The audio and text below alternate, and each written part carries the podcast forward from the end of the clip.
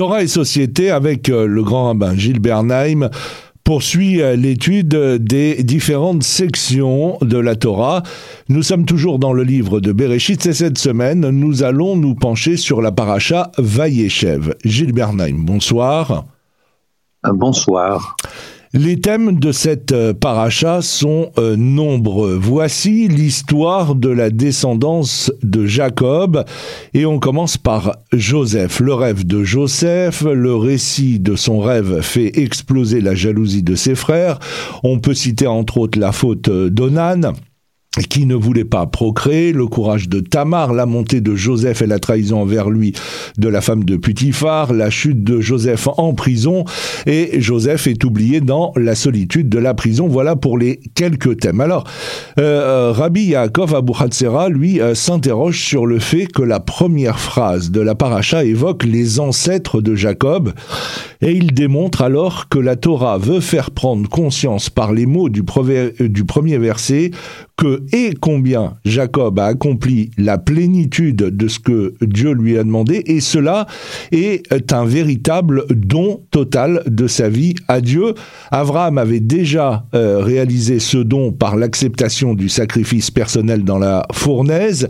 Yitzhak a réalisé également ce don par euh, la, la et quant à Jacob, il a réalisé ce don par une intégrité parfaite euh, dans tout son séjour chez Laban. Je me permettrai d'ajouter une chose à ce que vous venez d'énoncer, à savoir que lorsque l'on rappelle la mémoire de Jacob, c'est-à-dire euh, les générations d'au-dessus, d'où est-ce qu'il vient. Ce n'est pas simplement pour, euh, je dirais, par souci d'information. Il y a autre chose. L'histoire de Joseph, elle commence ici, au début de Bayeshev. Et l'histoire, le récit de l'histoire va être très long.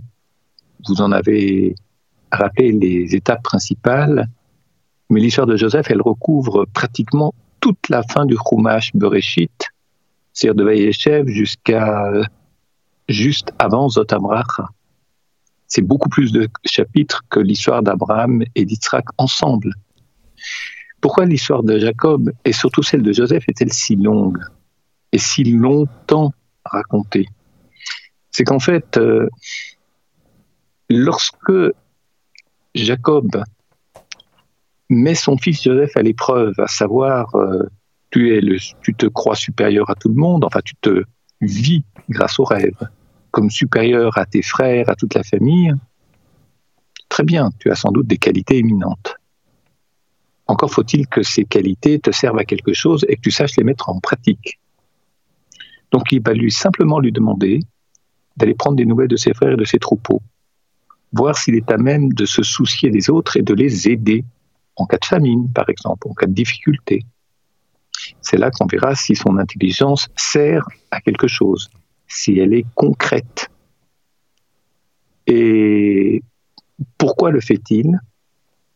Peut-être que lui, en tant que Yaakov, demande à son fils quelque chose qu'il n'a pas su résoudre à sa génération. Je vous rappelle une chose, lorsqu'ils ont quitté Laban, ils ont Rachel a volé des pénates de son père, des pénates de son père qu'elle a cachées sous la selle du chameau. Et évidemment, Laban s'en est rendu compte. Et lorsqu'il les pénates, ce sont des petites statuettes qui prédisaient l'avenir dans cette euh, culture, dans cette civilisation. Et lorsque Laban s'en est rendu compte, il a interrogé toute la famille, c'est-à-dire euh, Rachel, euh, Jacob, Léa peut-être, et d'autres enfants, et des enfants de ses enfants. Et tout le monde a dit non, non, non, pas du tout. Et Jacob a dit une chose très particulière. Il a dit, ça peut pas être quelqu'un de chez nous. Parce que si c'est quelqu'un de chez nous, ça suggérerait qu'il y a une forme d'idolâtrie dans la famille à laquelle la famille est intéressée. Et malheur à nous. Et puis cette personne qui aurait fait ça, je dirais, je ne dis pas qu'il la maudite, mais il prononce des mots qui peuvent être entendus comme une malédiction par la personne qui a volé les pénates. Pourquoi Rachel a-t-elle volé les pénates? Elle a volé les pénates parce que Elle voulait expliquer quelque chose à son mari. Elle voulait lui laisser entendre que l'idolâtrie n'est jamais derrière soi, définitivement. Qu'on n'a jamais fini de lutter, de résister à l'idolâtrie. Or, euh, ces pénates, elles prévoient l'avenir. Et lorsque Jacob dit il n'y a plus d'idolâtrie en nous, dans notre famille, il n'y en a peut-être plus. Il n'y en avait peut-être plus. Sauf que l'idolâtrie, elle change d'une génération à l'autre. Les idoles changent. Les idoles du XXe siècle ne sont pas les mêmes que celles du XXIe, ni même que celles du XIXe. Il y a des gens qui luttent contre des idolâtries anciennes sans se rendre compte qu'il y a de de toutes nouvelles idolâtries qui sont en train de croître dans la civilisation. Mais ils ne les connaissent pas comme idoles. Ils ne les reconnaissent pas comme de nouvelles idoles. Parce qu'ils sont beaucoup trop préoccupés à lutter contre les idoles contre lesquelles ils ont toujours lutté sans se rendre compte que les temps ont changé. Et c'est le message que Rachel a voulu laisser à Jacob. Elle l'a trouvé trop sûr de lui. Comment peux-tu imaginer qu'à l'avenir, il n'y aura pas de nouvelles idoles auxquelles tu ne sauras peut-être pas faire face? Eh bien, cette, euh, je dirais, cette trop grande confiance en soi, cette forme peut-être aussi de complaisance de Jacob à l'égard de lui-même, a beaucoup marqué Rachel, qui en a été très affectée. Elle est morte jeune, il faut le rappeler. Alors maintenant, il investit son fils. Son fils qui se dit euh, au-dessus des autres, donc qui a des grandes capacités à lutter contre des idoles et aussi de grandes qualités pour euh, faire le bien, pour résoudre les problèmes des autres. Mais est-ce que c'est théorique ou est-ce que c'est pratique? Autrement dit, si c'est théorique, il peut, il peut s'en enorgueillir, je parle de Joseph, et se retrouver un jour dans l'impasse parce qu'il est incapable de les mettre en pratique. Alors il va le mettre à l'épreuve et il va lui demander d'aller prendre des nouvelles de ses frères et, des troupeaux au cas où ceux-ci auraient des problèmes de nourriture, par exemple. Et j'ai répondu très très longuement à un propos que vous avez, j'ai dire une question que vous avez soulevée. Les expériences du passé nous habitent les échecs de la génération d'avant doivent être réparés par la génération d'après. Et Jacob a eu un souci avec Rachel à sa génération. Il s'est montré trop sûr de lui, donc il demande à Joseph d'être mieux que lui. C'est-à-dire avec les mêmes compétences et peut-être des compétences encore plus grandes que celles de Jacob, mais surtout que Joseph ne répète pas les mêmes erreurs. Et Jacob a vraiment besoin de s'en assurer pour être rassuré sur l'avenir de sa famille de la descendance et ce qui sera le peuple d'Israël. Le Zohar dit après que Joseph se soit uni à Jacob, sa descendance commença à porter euh, des fruits, le soleil était uni à la lune.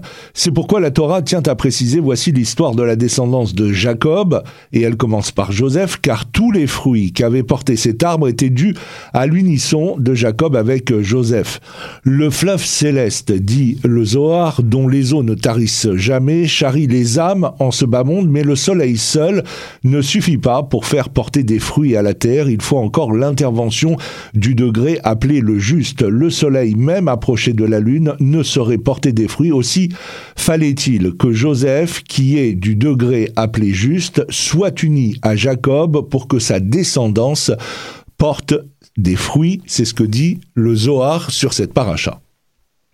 Jacob est quelqu'un qui est appelé par cette même littérature kabbaliste, le Zohar, mais aussi par le Talmud dans le traité de Roulin, il est qualifié de katan, de petit. Il n'est pas le seul. Catan a à voir avec la Lune, qui était, rappelons-nous, au début de la Genèse, Dieu a créé deux Meurot Gedolot, c'est-à-dire deux astres égaux, grands, donc euh, identiques dans leur grandeur. Et puis au verset suivant, on les retrouve un Gadol et un Catan, un astre grand et un astre petit. Le Soleil est devenu grand, la Lune est devenue petite. En réalité, petit veut dire quoi? Bien sûr qu'il y a une, diminution qui s'est opérée. Mais être petit, c'est aussi être capable de faire de la place à l'autre, de se faire petit pour permettre à l'autre d'exister. Autrement dit, se dessaisir d'une part de soi et permettre à l'autre d'exister dans sa plénitude. Se dessaisir d'une place de soi fait de vous quelqu'un de katan. Et ça, c'est considéré par le Talmud dans Chodim comme une qualité, une grande qualité. Parce que si vous avez deux personnes qui sont équivalentes, prends deux personnes, il y en a une qui, il y en a une en trop. Comme dit le Talmud, on ne peut pas, deux rois ne peuvent pas servir la même couronne. C'est important de s'en souvenir. Il y a des conflits qui sont liés au fait qu'il y a deux personnes qui ont la même compétence, mais il y en a une en trop. Et parfois, ça tourne mal. Si aucun des deux n'accepte de, se dessaisir d'une part de cette potence ou de cette omnipotence, ce pouvoir ou de cette omnipotence, pour permettre au système d'exister. C'est une forme d'humilité. Jacob en est doté, mais il ne sera pas le seul. Le texte, le prophète Samuel l'est également. Myriam l'est également. Et tout cela, nous allons le savoir grâce au Talmud et grâce au Zohar, mais dans le, c'est important de s'en souvenir pour bien comprendre le lien entre Joseph et Jacob. Jacob est considéré comme celui qui sait faire de la place à l'autre, mais de manière exigeante. Il attend aussi beaucoup de l'autre. Joseph est quelqu'un qui part avec un fort potentiel et quelqu'un qui est, je dirais, qui a des qualités pour résoudre des problèmes euh, très importants à cause des rêves. C'est les rêves qui le lui révèlent, mais il en a bien conscience. Ensuite, il va devenir très petit qu'il sera en prison chez le, pharaon, il ne va plus beaucoup compter en un premier temps. J'allais presque dire que on n'entend plus parler de lui. S'il n'y avait pas eu ses rêves chez le pharaon et le maître échanson, etc., le maître panetier, il est possible que Joseph aurait été oublié dans sa cellule. Il, il y serait resté longtemps et il n'aurait pas joué le rôle qu'il a joué. Alors cette liaison, elle est très importante entre Jacob et Joseph. J'allais dire parce que la puissance de Joseph, c'est la mise à l'épreuve d'une humilité de la part de Jacob qui n'a peut-être pas toujours eu Jacob. Dans l'épisode que j'ai commenté tout à l'heure, où il n'a pas compris l'attente de Rachel, il n'a pas compris que Rachel reprochait entre les lignes à son mari d'être trop sûr de lui, comme quoi il n'y aurait plus jamais d'idolâtrie dans sa famille et dans, dans son camp, dans ses tentes. La mort de Rachel l'a peut-être rendu beaucoup plus humble, beaucoup plus petit.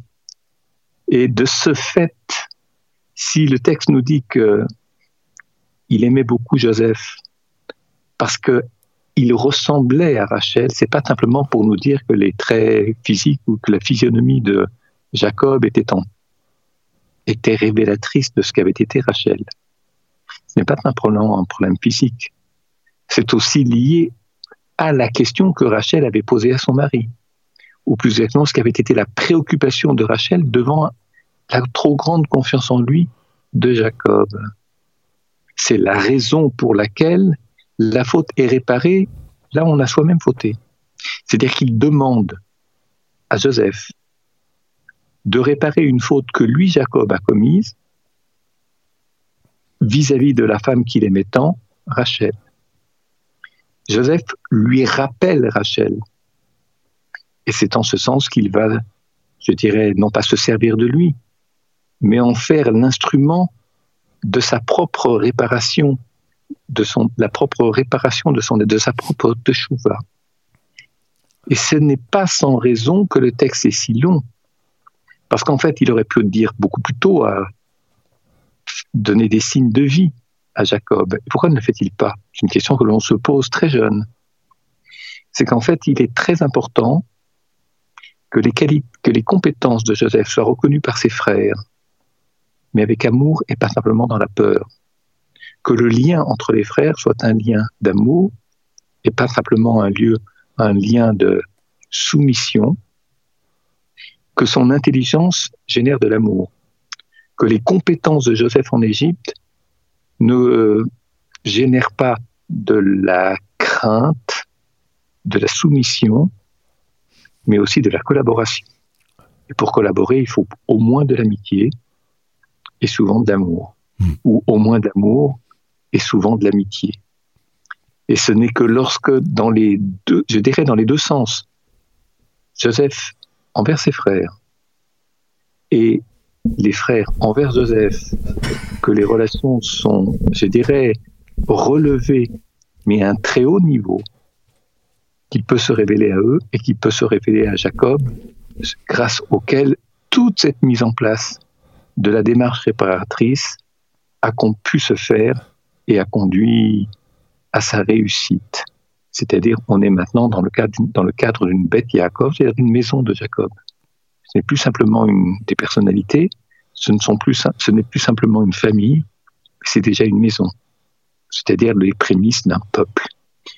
Voilà un petit peu tout ce qui se passe dans ce livre si long de Bereshit, où l'histoire finalement de Jacob, de Joseph et de ses frères, je dis, pas, dis pas seulement Joseph et ses frères, mais de Jacob, Joseph et ses frères, s'est déroulé de manière fastidieuse, souffrante, puis réparatrice, puis lumineuse, puis et puis familiale, et puis réussie sur le registre de l'amitié et de l'amour au sein d'une famille. Euh, il y a euh, dans la paracha Vaïchev un passage euh, assez étonnant, intéressant, sur Yehuda et Tamar où il est question de conversion et de règles concernant le mariage à un moment de l'histoire où la Torah n'a pas été encore donnée à Israël. Oui, l'histoire de Yehuda et de Tamar, c'est une histoire, je dirais, en apparence, elle est sombre. Elle est sombre, Yehuda, Tamar, qui évoque une, prostituée. Quand qui évoque, c'est pas qu'elle se prend pour une prostituée, mais elle a les apparences d'une prostituée. Retrouver Yehuda, dont on sait que la descendance héritera du trône, la royauté d'Israël, euh, avoir pour ancêtre Yehuda, qui par ailleurs n'a jamais marqué des dispositions extrêmement bienveillante à l'égard de Joseph. Dans la fameuse rencontre euh, entre Joseph et ses frères, lorsque ils font paître leur troupeau, ce qui aujourd'hui est au sud-est de Haïfa d'Atam, région beaucoup plus fertile. Yehuda n'est pas le plus tendre, il n'est pas le plus proche. Il y a une grande fracture entre Joseph et Judas et Yehuda au départ. Et c'est ce même Yehuda qui, j'allais dire qu'il va créer de la génération, c'est-à-dire qu'il va engendrer ailleurs. Cette, dernière phrase est importante. Il va engendrer ailleurs. Il n'a pas engendré que ailleurs, mais il engendre aussi ailleurs. Les conditions semblent sordides, mais au bout du compte, il s'avère que le Messie descend de là c'est-à-dire descend de ces engendrements-là. Euh, il descend aussi, euh, une, par, un autre canal, il descend aussi de Lot et de ses filles, puisque Ruth est une Moabite, et David est issu de Ruth. Donc tout ça fait que il y a, j'allais dire, du trouble dans la civilisation, si je reprenais une terminologie moderne, ou du trouble dans la famille, ou du trouble dans la parenté. Mais de ce trouble naît quelque chose de positif. C'est-à-dire qu'il y a probablement des choses qui au départ ne sont pas permises, mais qui ne se sont faites que parce que tout échouait ailleurs. Sans doute que la royauté de Juda, ou des descendants de Yehuda, eh bien, Yehuda avait conscience, c'est ce que dit un texte de la Kabbale, il avait conscience que la royauté échouerait un jour. Alors il a mis en place quelque chose d'exceptionnel avec Tamar, qui favorise non pas la venue du Messie, mais qui permet la présence beaucoup, beaucoup plus tard dans l'histoire des prémices de l'histoire messianique. Comme s'il y avait deux objectifs à atteindre, une royauté réussie et la venue du Messie. Et si la royauté échoue, c'est peut-être le Messie qui, non pas qui deviendra un roi, quoi que disent euh, certains Chabad lorsqu'on voit sur les kipotes aujourd'hui euh, que le rabbi est un notre roi, c'est au sens symbolique. C'est-à-dire qu'il occupe une fonction de rassemblement et de protection du peuple juif. C'est ne pas un roi au sens d'avoir une couronne sur la tête comme on l'imagine chez les rois de France, sans onction bien évidemment. Eh bien voilà, Judas, il a, il a rendu possible ce contrepoids à la royauté en cas d'échec qui permet ou qui permettra au Messie d'aider Israël à restaurer sa terre, de l'aider à se protéger et surtout de l'aider dans l'accomplissement de la Torah et des mitzvot et dans l'étude de la Torah. C'est aussi cela que le Messie, le. Un dernier mot, euh, cette paracha s'achève par ce verset et le chef des échansons ne se souvient pas de Joseph et il l'oublia. Rachi commente ainsi, il ne s'en souvient pas le jour même et il l'oublia par la suite. Rachi nous apprend que Joseph a commis ce faisant une faute. Il n'aurait pas dû faire appel au chef des échansons et placer tout son espoir dans la providence divine. C'est pourquoi sa détention a été allongée de deux ans. Oui, j'allais presque dire, bien que Joseph soit en prison, ou était à ce moment-là en prison, qu'il y a des collaborateurs dans l'histoire qui vous déçoivent beaucoup, qui vous oublient. Quand je dis qu'ils vous oublient, c'est-à-dire qu'ils ne vous oublient pas quand ils ont besoin de vous. Mais quand la chose est faite et bien faite, ils n'ont plus besoin de vous. Ça me fait penser à des gens qui vous supplient de les aider vous les aider quand vous avez réussi à les aider et à résoudre leurs difficultés, voilà, ils disparaissent. C'est-à-dire des gens qui ont plus besoin et qui aiment plus recevoir que donner. C'est un petit peu à cela que me fait penser le maître et chanson. Et ce qui est reproché à Joseph, c'est de mal choisir l'intermédiaire, le médiateur entre lui et l'Égypte, c'est-à-dire entre lui et le Pharaon. Et de, d'exprimer le problème que lui, Joseph, a avec le Pharaon, de l'exprimer en des termes qui poussent ou qui incitent le maître et chanson à se tenir à distance de lui. On ne sait jamais comment l'histoire peut tourner. Il y a des gens qui sont suspicieux et qui craignent que ça se retourne contre eux, si jamais ça se retournait contre Joseph je dirais, savoir choisir ses amis. Et pas seulement lorsqu'on est dans la lumière, ou pas seulement pour les moments où l'on est dans la lumière, mais aussi pour les moments où l'on est dans la pénombre. Savoir bien choisir ses amis.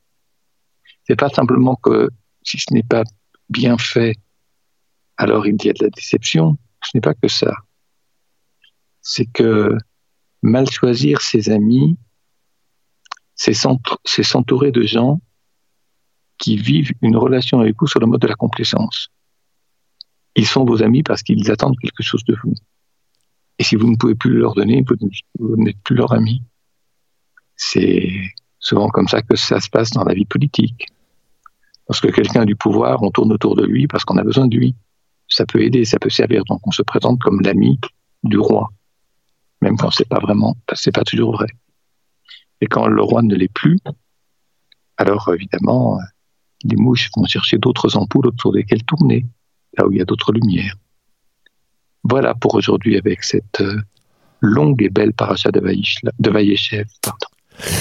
Eh bien, c'est sur ces mots que s'achève cette émission Torah et Société. On se donne bien évidemment rendez-vous la semaine prochaine. Bonsoir. Bonsoir.